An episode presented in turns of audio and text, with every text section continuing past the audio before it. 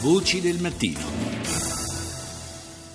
Ci siamo occupati diverse volte qui a Voci del Mattino del fenomeno del caporalato, eh, torniamo a parlarne oggi, ce ne offre l'occasione eh, uno sviluppo importante delle indagini sulla morte nel eh, luglio del 2015 di Paola Clemente, lo ricorderete, eh, la donna 49enne che eh, morì eh, per una crisi cardiaca mentre era al lavoro nei campi ad Andria. È collegato con noi Roberto Iovino Pavino dell'Osservatorio Placido Rizzotto della Fly CGL. Buongiorno.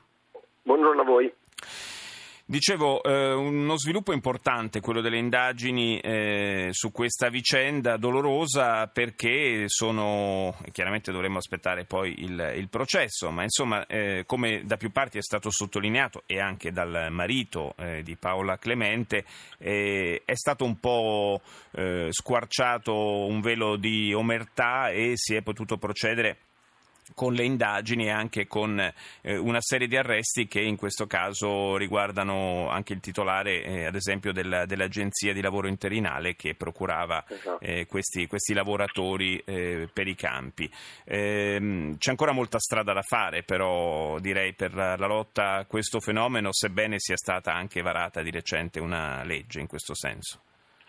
Ma un segnale importantissimo, un segnale che il nostro Paese non vuole abbassare la guardia, la vicenda di Paolo Clemente è una vicenda molto molto drammatica, ma non è l'unica. Ma adesso c'è un intervento importante, ci sono degli arresti e un processo che deve andare avanti. Reati come quello del caporalato, dello sfruttamento lavorativo, eh, attraverso la nuova legge vengono puniti maggiormente, ma soprattutto c'è maggiore attenzione culturale eh, nel contrasto a questo fenomeno. E questo è anche il merito eh, di tante iniziative sindacali, ma dobbiamo dire che è anche eh, frutto di una sensibilità venuta dopo dei tragici eventi come quello di Paola Clemente. E allora forse gli arresti di ieri, questa rinnovata sensibilità che c'è serve un po' per affermare verità e giustizia per quelle vittime che sono morte di fatica e la signora Paola Clemente è, è una di queste. Eh, ci piace pensare che è un piccolo tassello per arrivare alla verità ma è soprattutto è anche un monito eh, per tutti quegli imprenditori disonesti che non rispettano la legge. In questo senso un, dà un segnale di fiducia anche a molti di noi che su questi temi da anni portano avanti tante battaglie.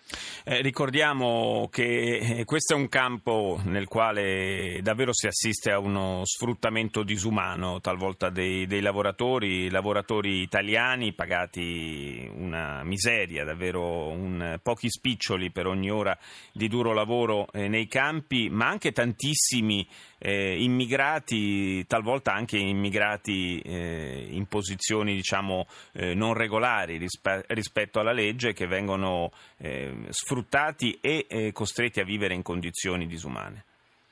Beh, um, un pezzo dello sfruttamento lavorativo è il frutto della tratta internazionale degli esseri umani e, e sono meccanismi di reclutamento gestiti da organizzazioni mafiose a livello internazionale. Eh, sono fenomeni molto importanti, non bisogna più pensare al caporalato come il caporale di piazza degli anni addietro, abbiamo dei meccanismi apparentemente legali che riguardano lavoratori stranieri sicuramente vulnerabili eh, perché reclutati proprio al fine dello sfruttamento, ma riguarda purtroppo tantissimi italiani.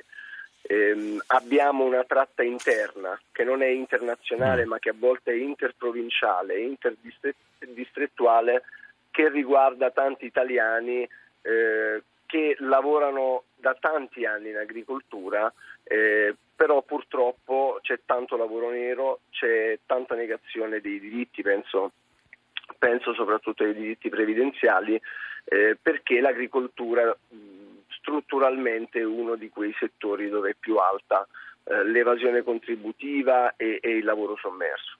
Eh, su questo stiamo facendo dei passi in avanti, però c'è ancora tanto da fare. Iovino, nessuna, lo ricordava lei, nessuna tutela dal punto di vista previdenziale, eh, nessuna tutela eh, per quanto riguarda il, eh, il, rispetto delle condizioni minime diciamo, eh, di, di, di, lavoro, eh, anche per quanto riguarda, per quanto concerne la, eh, il numero di ore lavorate quotidianamente, considerando anche la durezza del, del tipo di lavoro, e una paga da fame che ovviamente può variare un po' da, da, da, da, zona a zona e da lavoro a lavoro, ma siamo intorno a, a che cifre per, come paga oraria?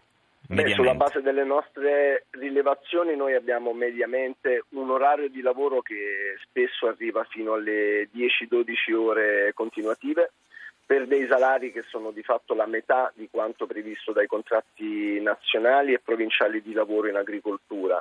Eh, circa quindi dalle 20 alle 25 euro al giorno per 10-12 ore di lavoro.